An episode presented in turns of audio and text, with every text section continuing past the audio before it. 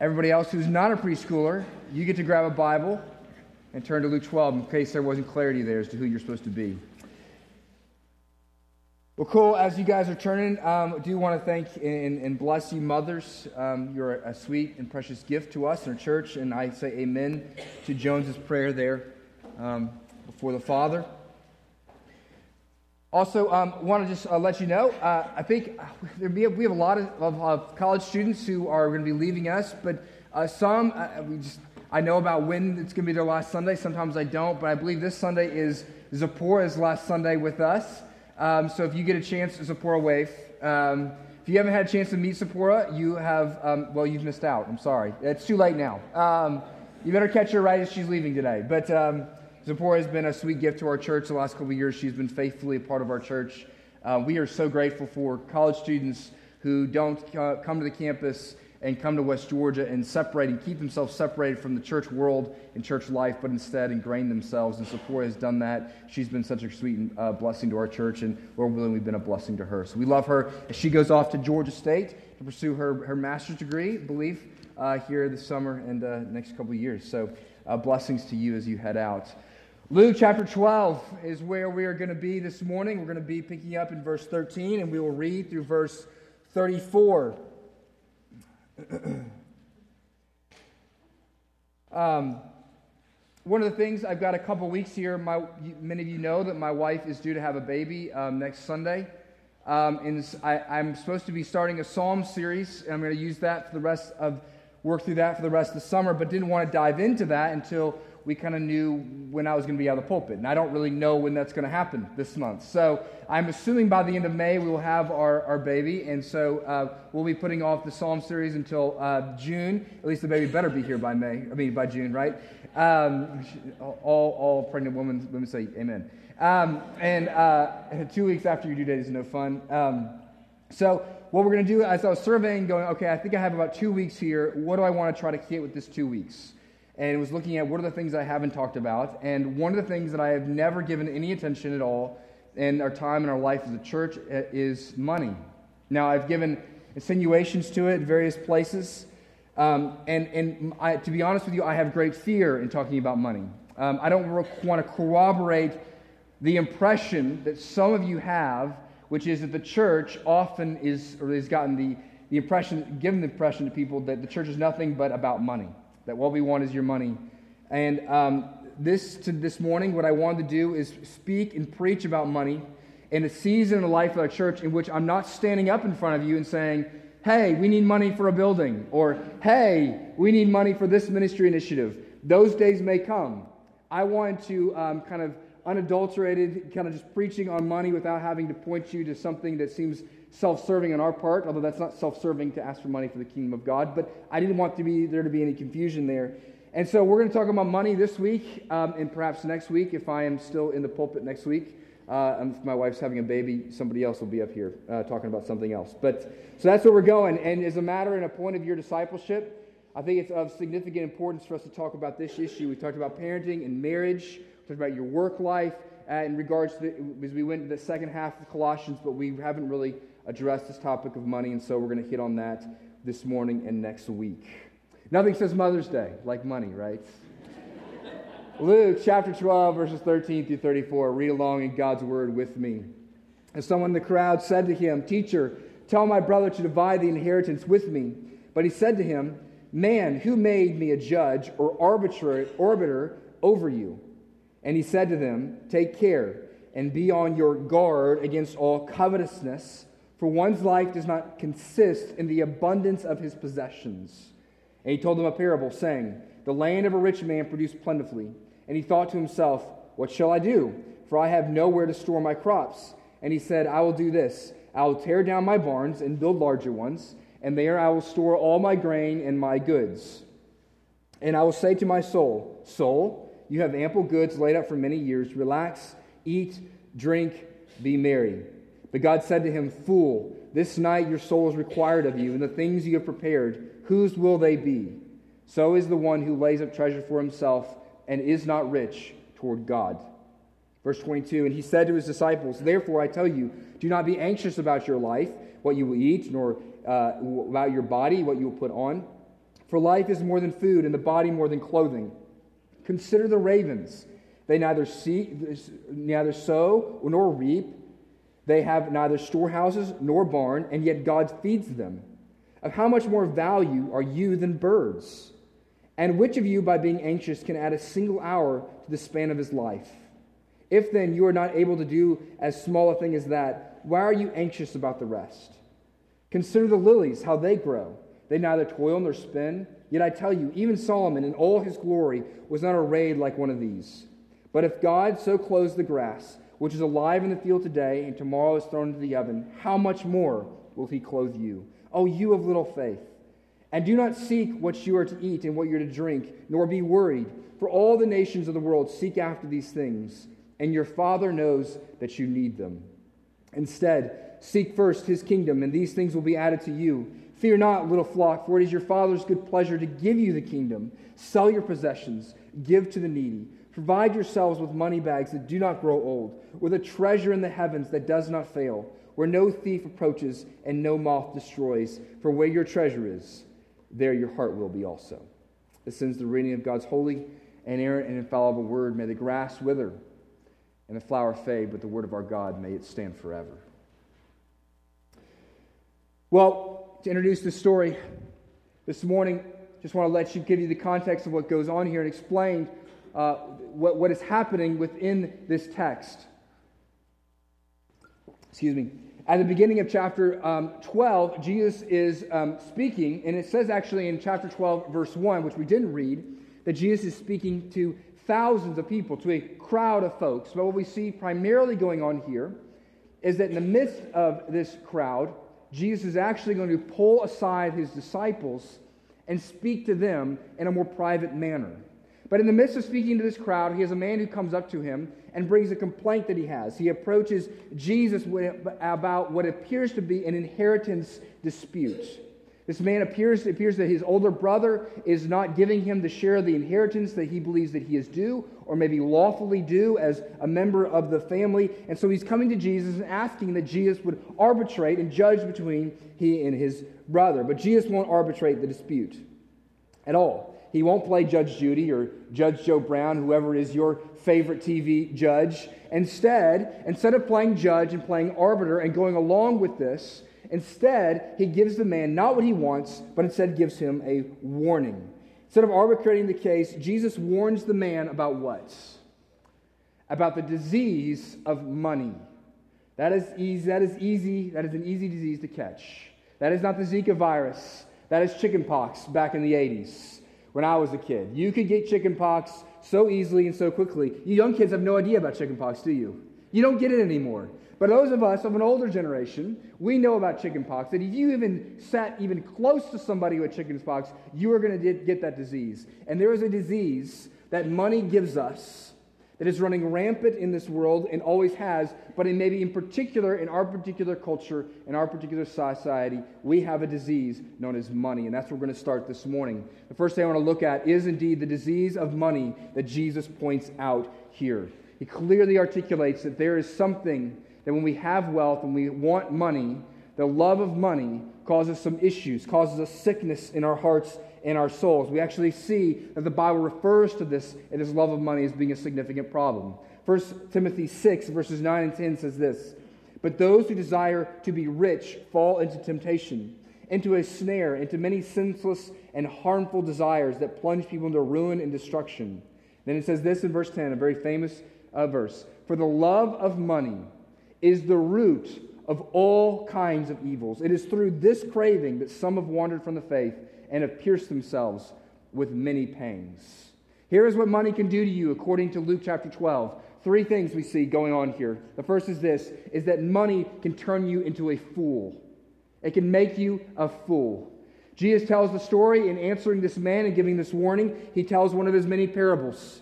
The parable he tells here is about a farmer who is very wealthy and his land produces even above and beyond its normal harvest and abundance. And he already has full barns, great barns full of grain and wheat and fruit and whatever he needs. But then he has this astounding yield from his harvest one year. And he has no room to store it. But what is his thoughts immediately are not about, how we can bless others and give these extra blessings away, but instead, all he thinks about is how he can get more, get better, and get much bigger barns. He looks out over all he has done and he says, What?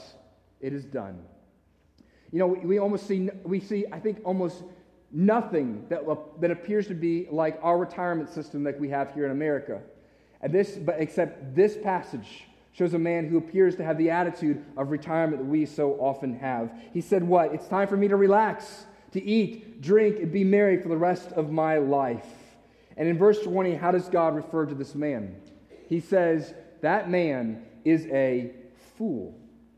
Now, the word fool is a serious word in the Bible. In fact, we actually see this in the Sermon on the Mount. Jesus actually says that if you call someone a fool, you're in danger of the fires of hell, which is that's such a word that you're not to describe other people with, that he would bring judgment down upon you. But God is allowed to declare that someone is a fool.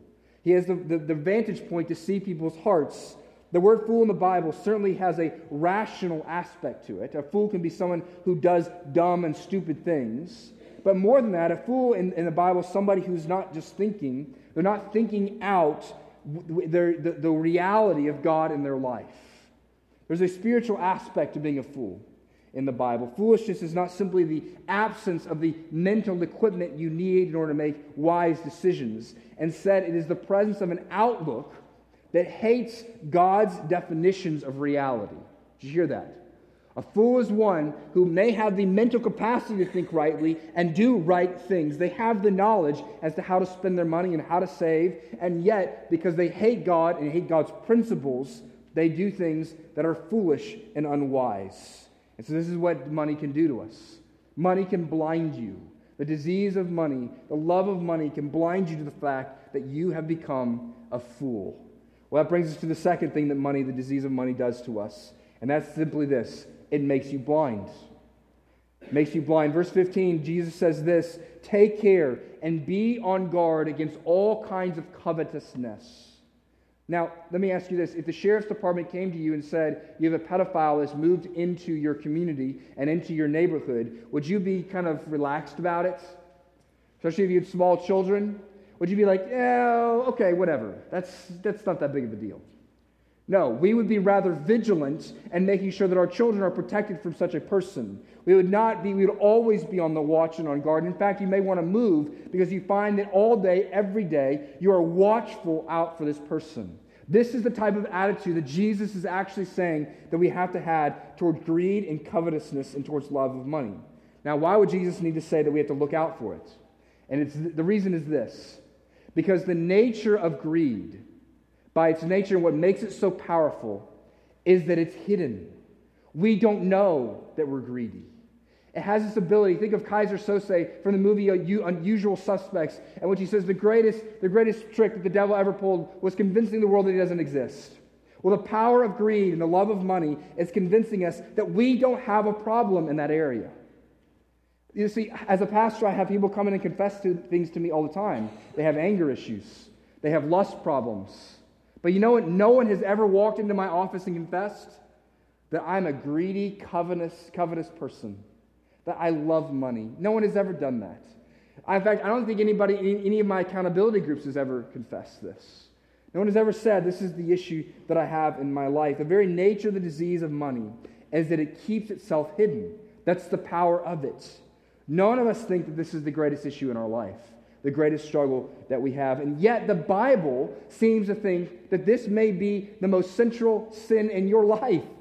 Did you know the Bible addresses money 20 times more than it addresses sex? It is the most often talked about sin and topic in all of Scripture. In all of Scripture. Because where your money goes, and you can see from there, you can connect it to the idolatries in your life. The irony of, of this, even though the Bible takes it so seriously and talks about it so much, the irony is, of it is that none of us think that we have a problem in this area. None of us would, could, would communicate that we are greedy or lovers of money. No one shows up and says, Oh, man, I've got this issue. It's, so, it's hidden, right? It's not like, I mean, it, it, it is hidden. So, so many of your other sins, you, it's rather obvious when you're committing those sins, right? If you're committing adultery, and you look over and the person in the bed you're committing adultery with, you go, wait a second, you're not my wife. That's not what happens, right? You know when you're committing adultery. I saw yesterday there was a man who was uh, caught with stealing from a, um, a, a pet store. And he stole a snake by sticking it down his pants. Listen, you know when you're stealing a snake when it's down your pants. But with greed, you don't know. You don't know. It, is, it has the power to blind us to it. And this is often, so often, this is how we think. That even, even in a world in which we are so wealthy, it, it doesn't matter if you have hit that, that new step of, of, of economic growth and financial prowess. There's always somebody else who has more, right? You get ushered into a whole new set of people, and now there's more people who have wealth. You know, a number of years ago, uh, there was a Wall Street Journal article that was um, quoting from a Boston College University study that said this that one third of Americans who make six figures or above, that make $100,000 a year or above, agreed with this statement that I can't buy everything I need. Did you hear that? I can buy everything I need. One third of Americans who make six figures can agree with the statement, I can buy everything I need. You, what, what, is the, what is the implication of that? That means two thirds of Americans who make six figures don't believe that they can buy what they need with six figure incomes. We are people who've gotten blinded. It is so difficult to recognize greed in us, but because we think we think we only see it in other people. In the Gospels, we love it when Jesus goes after those rich people, like in this text. Yeah, Jesus, get those rich people. Oh, oops, that might be me. You know, the founder of Habitat for Humanity was meeting with a group of pastors in which he pointed this out in a, in a very uh, appropriate way and wise and shrewd way in, the pa- uh, in pastors' lives, in which he asked this question. He said, Do you think it is possible for a person to build a house that is so grand and opulent that it would be immoral? What do you think? Every pastor, every hand in the room, their hand went up and said, Yes, you can build a house and have so many possessions and have such an opulent life that it would be considered immoral. And then the man asked this, And how many of you live in a house like that? No one raised their hand. We struggle to see the presence of greed in our own hearts. Understand this that this, this whole love of money thing, that this whole greed and covetous thing is not simply an issue for the rich, and we are very rich, but it's not simply an issue. In case you think that you're not rich, we'll turn it on you as well. You see, who is Jesus speaking to here? He is first, he's in the, in the context of a crowd, but then he turns and he talks to his disciples, and that's important because was Jesus' disciples wealthy men? No. They were fishermen. For the most part, these were blue collar workers. Some of them had given up their livelihoods in order to follow Jesus. These were not wealthy people. They were, for the most part, rather poor people. These are people who have no money, and yet Jesus feels that it's very important for him to take the time to pull his disciples aside and say, I know that you don't have any money, but be careful of the disease of money. The most important teaching we can get from this is whether it's from the absence of money or from the presence of money, we can fall prey to the sin of greed to the sin of covetousness, to the love of money. Money has the ability to blind you and control you and corrupt you in many ways. And so the conclusion that we must come to from this first point is this that each one of us, which we must assume, we must assume that we have this disease.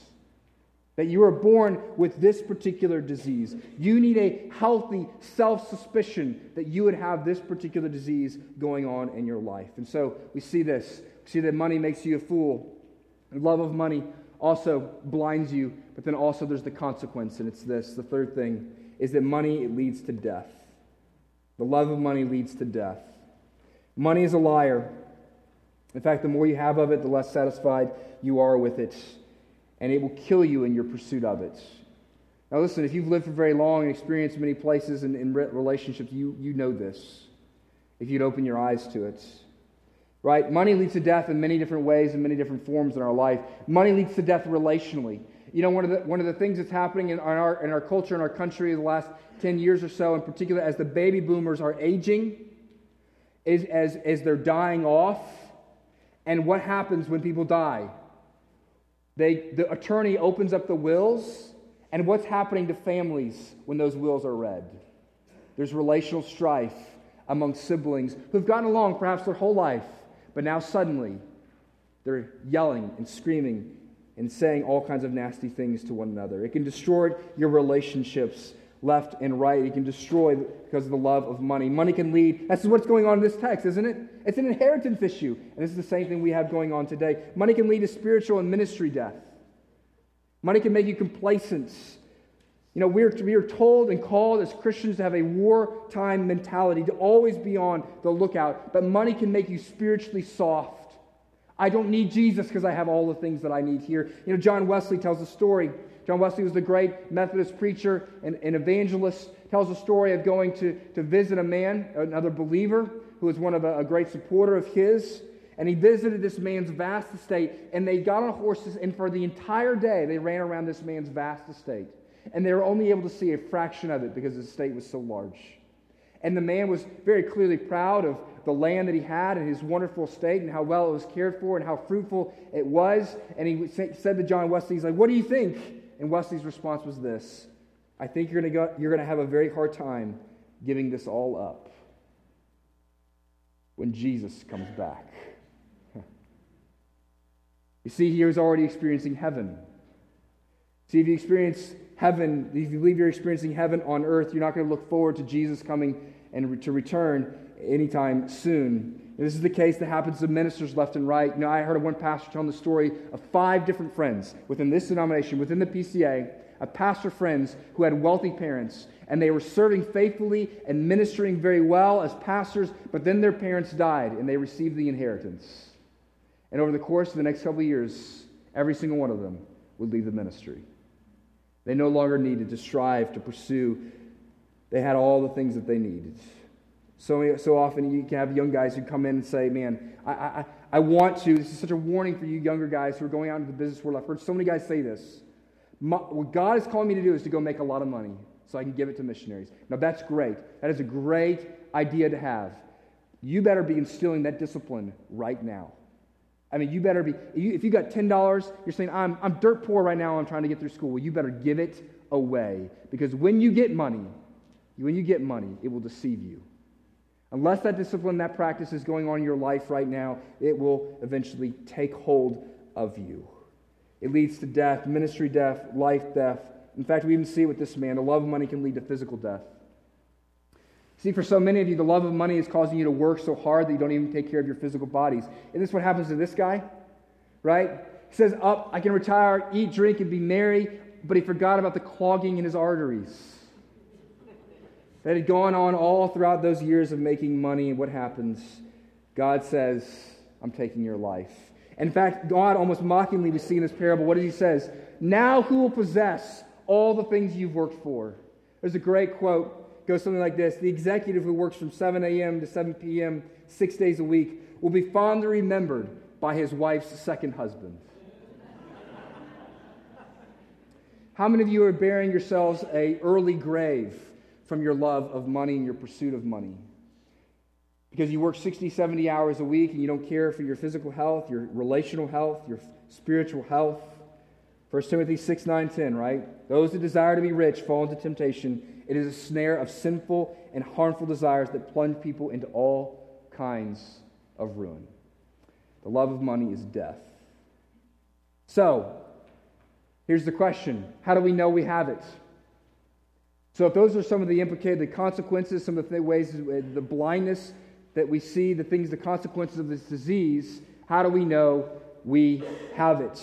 How do we know we've crossed the line into greediness and covetousness? Well, probably, probably the line is somewhere way, way, way, way back there for most of us. Here's the symptom. What's the symptom of this disease to tell us that we have it? You ready for it? The symptom is this it's worry. Uh oh. Uh oh, right? How many of you worry about money? It's what he says here. What does Jesus say? Do not be anxious. Do not be worried. The symptom in your life that the disease of money has taken hold is that you are worried about money, that you are worried about your possessions. It is the natural drift of our heart, it appears, to worry about money. It is the pattern. It, it was every single one of us struggle with this, unless you're a child. If you're an adult, this is a struggle for you. You know what's so interesting here? Is that we see that Jesus, it's not simply the rich he's talking to, but it's also the impoverished. He says, Don't simply worry about having bigger barns. What does he say? Even later on, he says, Do not worry about your eating and drinking. Do not even worry about the basic necessities of life. Worry. Worry is the great symptom that reveals that you have the disease of money, the love that you probably have a greedy and covetous heart.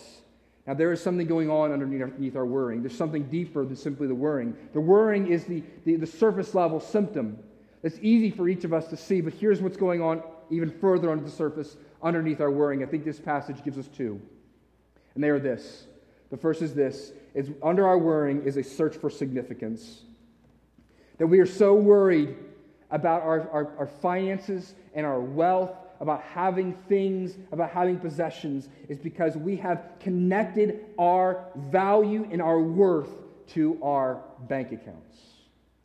Verse 15, Jesus says that one's life does not consist in the abundance of your possessions. Your life.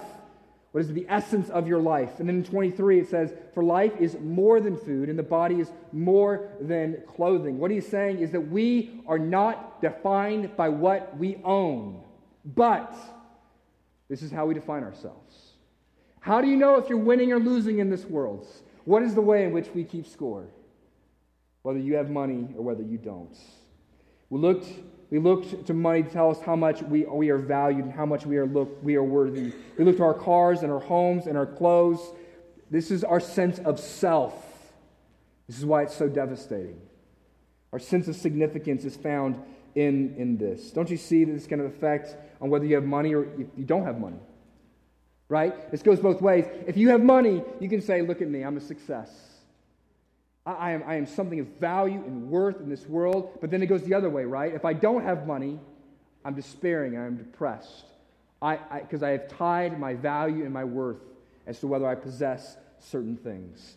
Kids, even teenagers, right? This is, you begin to experience it. It's so obvious with teenagers, right? This sense of like, I've got to have that possession, that iPhone. I have to have it, mom. I'm 11 years old. Everybody else has the iPhone. I must have it now, yesterday, no, last week. Why? Because if I don't have this, I am what? I am dirt in my class, right? I am less. So it's obvious, parents, right, for our 11 and 12 year olds. What are you looking to that tells you whether you're dirt or whether you're a success? Is it your money? What are you looking to to tell you that you're valuable? Particularly, I think this is true for you men, right? I, the, the sense, why do you think you get so upset when you get passed over for a raise at work? What are they telling you? You are not valuable. When you don't make that raise. So, what are you looking to for value and worth? Second, we see is what's under our worrying is not just our search for significance, but also a quest for security. Verse 25, and which of you, by being anxious, can add a single hour to the span of his life? And then, if you're not able to do something as small as that, why are you anxious about the rest? You see, some people show off their money, and these people are the people we often think are greedy and covetousness, are full of covetousness, and they, they love money. But you know what? I would say maybe more typical, maybe more typical, particularly in the Christian world, where we have learned wise practices of financial management is the love of money can be seen by how much you hoard money in your bank accounts. The people who are always scared about running out of money. You can't stop working. Why? Because you're scared of running out of money. You can't give because you're scared of running out of money. We look at the people with the huge houses and the nice cars and the expensive clothes and the jewelry. We say, those are people who love money and possessions. But what we fail to see is how much we are hoarding the things to ourselves. Now, listen, this is the faithful saver, saver that's being challenged here. Now, real quick, the Bible is not against wise financial practices and management. Proverbs 6 actually says that the ant is commended to us for saving. But what we see here in this text has this farmer saved? He's gone way beyond simple basic savings, hasn't he? This is a man, you see that it's, it's, it's easy to, to miss. This is a man whose barns are already full. And so he has to tear them down in order to build bigger barns. He saved, and now he needs to save more. We hoard money because we are looking to our money to provide us security that we don't trust God to provide for us. Did you hear that? So many of you are saving, yet your Roth IRA is maxed out every single year, that your retirement account is worth millions upon millions upon millions of dollars, and you are lauded in the church as being wise and great. Jesus says, maybe you're a fool because you have looked to those funds as a means of security. The reason we need money is not so much, is so much that we don't want to admit that we're afraid that we're going to be whisked away. Right? Having money, having it stored away, is, gives us a sense of control in a world that we can't seem to control. Now, we understand this. We talk about this when we have those little stories, pithy little stories about the people who die and they can't take things to the grave with them. We get it, right? But this is the foolishness of money. We know it. We have the intellectual capacity to know I can't take all this money with me when I die. And yet, we do it anyways. That's foolishness, right? That's stupidity to the max. Money is our way of controlling our environments. We use it to perpetuate the illusion that we can secure ourselves. Do you worry? Let me ask you this. Do you worry more? You find yourself worrying and spending more time and thought about your retirement accounts than your spiritual condition? Have you spent more time in the last week checking your bank account, checking your stocks, balancing your budget in your checkbook, and planning your wonderful Excel spreadsheet, looking at all the ways you're going to save for the future, instead of actually more than you've actually spent time with the Lord or praying for missionaries? I would say most likely, if that's the case for you, that you have a heart that loves money. The landholder here has a problem, doesn't he? He says, he says to his soul, You have ample goods, now relax, eat, and drink, be merry. This is the deceitfulness of wealth. He says, I'm secure. I've got all, I finally have what I'm looking for. I finally am secure in this world, and so I can eat, drink, and be merry. And so, what does God do? He reveals the utter foolishness of that. And he says, Your life will be demanded of you today. The trap door underneath the feet that is under all of us was sprung. We're, we know this, but we're blinded to it. We know the biggest savings account in the world cannot save us from cancer or the errant car or the drunk driver. We know it. And yet we live like we don't. Money can't stop your marriage from breaking apart, your kids from rebelling, your little child from dying. In fact, very often it makes these things very worse. See, whether money is seeking your security from it, whether you're seeking a sense of security from money or a sense of significance from money, there's one other level of the heart that we have to go to, and it's this is that we have an internal God complex. An internal God complex.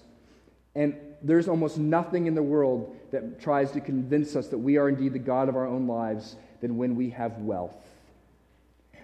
We have a God complex, and that's what sin is. When you worry about money, you know what you're trying to do? You're trying to be God. And that's why you're worried. You're trying to have God's attributes. You want His divine attributes. This has been the issue ever since the fall of man. We want to be like God. If you're worried about money, if you're going crazy to save, you, you think you're God. Eh, you know, there's a couple different ways in which two attributes of God that we, that particularly, I think, come to the forefront here. One is um, God's omnipotence. And we, we think we're all powerful in regards to money. Verse 25, listen, look at this. It says, Don't you see that all your worry cannot change a thing? You can't add an hour. You can't add a minute. You can't add a second to your life. But we think our money will give us the power to do those things. The illusion is that you can control your life. Money has blinded you to that fact. We also think we're omniscient, right? God is omniscient. You see, at the, right at the heart of worrying is this that there is a father, it says this in verse 30, that there is a father who knows what you need. And yet, we, in our God complex, we think we know better than God what we need, don't we? Our worry is saying, ah, you know what? I'm not sure God actually truly has a good plan for my life. Worrying is looking and saying, ah, you know what? I, I can't trust God to provide for all my needs. I must take these things into my own hands. The God complex. Money plays into that God complex within our hearts. Now, how are we going to be healed from this? How are we going to be? It's a disease that is killing us. It's a disease that kills our relationships, kills our very life, kills our ministries. How are we going to be healed from this? Well, here's the first step. It's simply this is I have really good news. I have really good news. You are not God's. That's the good news. So we'll start there. But then we're going to consider three things that Matthew that Luke 12 gives us. Three things that we're to consider in moving towards the path of healing. Three things that, that Jesus gives us. First is this. The first two are really quickly because they point to the third and most important one. The path to healing from the disease of the love of money is this. It begins here, is you consider the ravens. Verse 24. Consider the ravens. They neither sow nor reap. They have neither storehouses nor barn, and yet God feeds them. And of how much more value are you than birds? The point of the question is of course, you're more valuable than birds. Now, what does this strike at? It strikes at the heart of our longing for significance. He says, Look, look how I care for this low, like rat, a rat with wings. I care for a rat with wings in this way. How much more will I care for you? That you are significant and valued in my eyes. That's the first. So consider the ravens. You see a bird and you look, you say, Look at that dumb thing. And yet it's living, and it has the gift of flight, and it's given food. You're so much more valued than that. The second is this consider the lilies. Verse 27 and verse 28. Consider the lilies, how they grow. They neither toil nor spin, yet I tell you, even Solomon in all his glory was not arrayed like one of these. But if God so clothes the grass, which is alive in the field today and tomorrow is thrown into the oven, how much more will he clothe you, O, you, o little faith? What's he saying? The flower shows us that we're more, what's going on? We're going to get money to get safety, to feel like we can last and yet, what we see here is that God cares us. He's the one who makes us secure. He's the one who secures our very life. He's the one who feeds us and controls us. You can't add another day to your life. He knows the days of your life, He has planned them out. He knows the hairs on your head. You're secure in His hands. Now, both of these things point to the third. Consider this we need to hear and we need to see our security and significance comes from God. But the way we understand that and experience that is we must consider the third thing, which we must consider God is our Father. Verse 30, it says this. And talking about all this anxiety and worry, it says the pagans run after all these things, but, but you, you have a Father.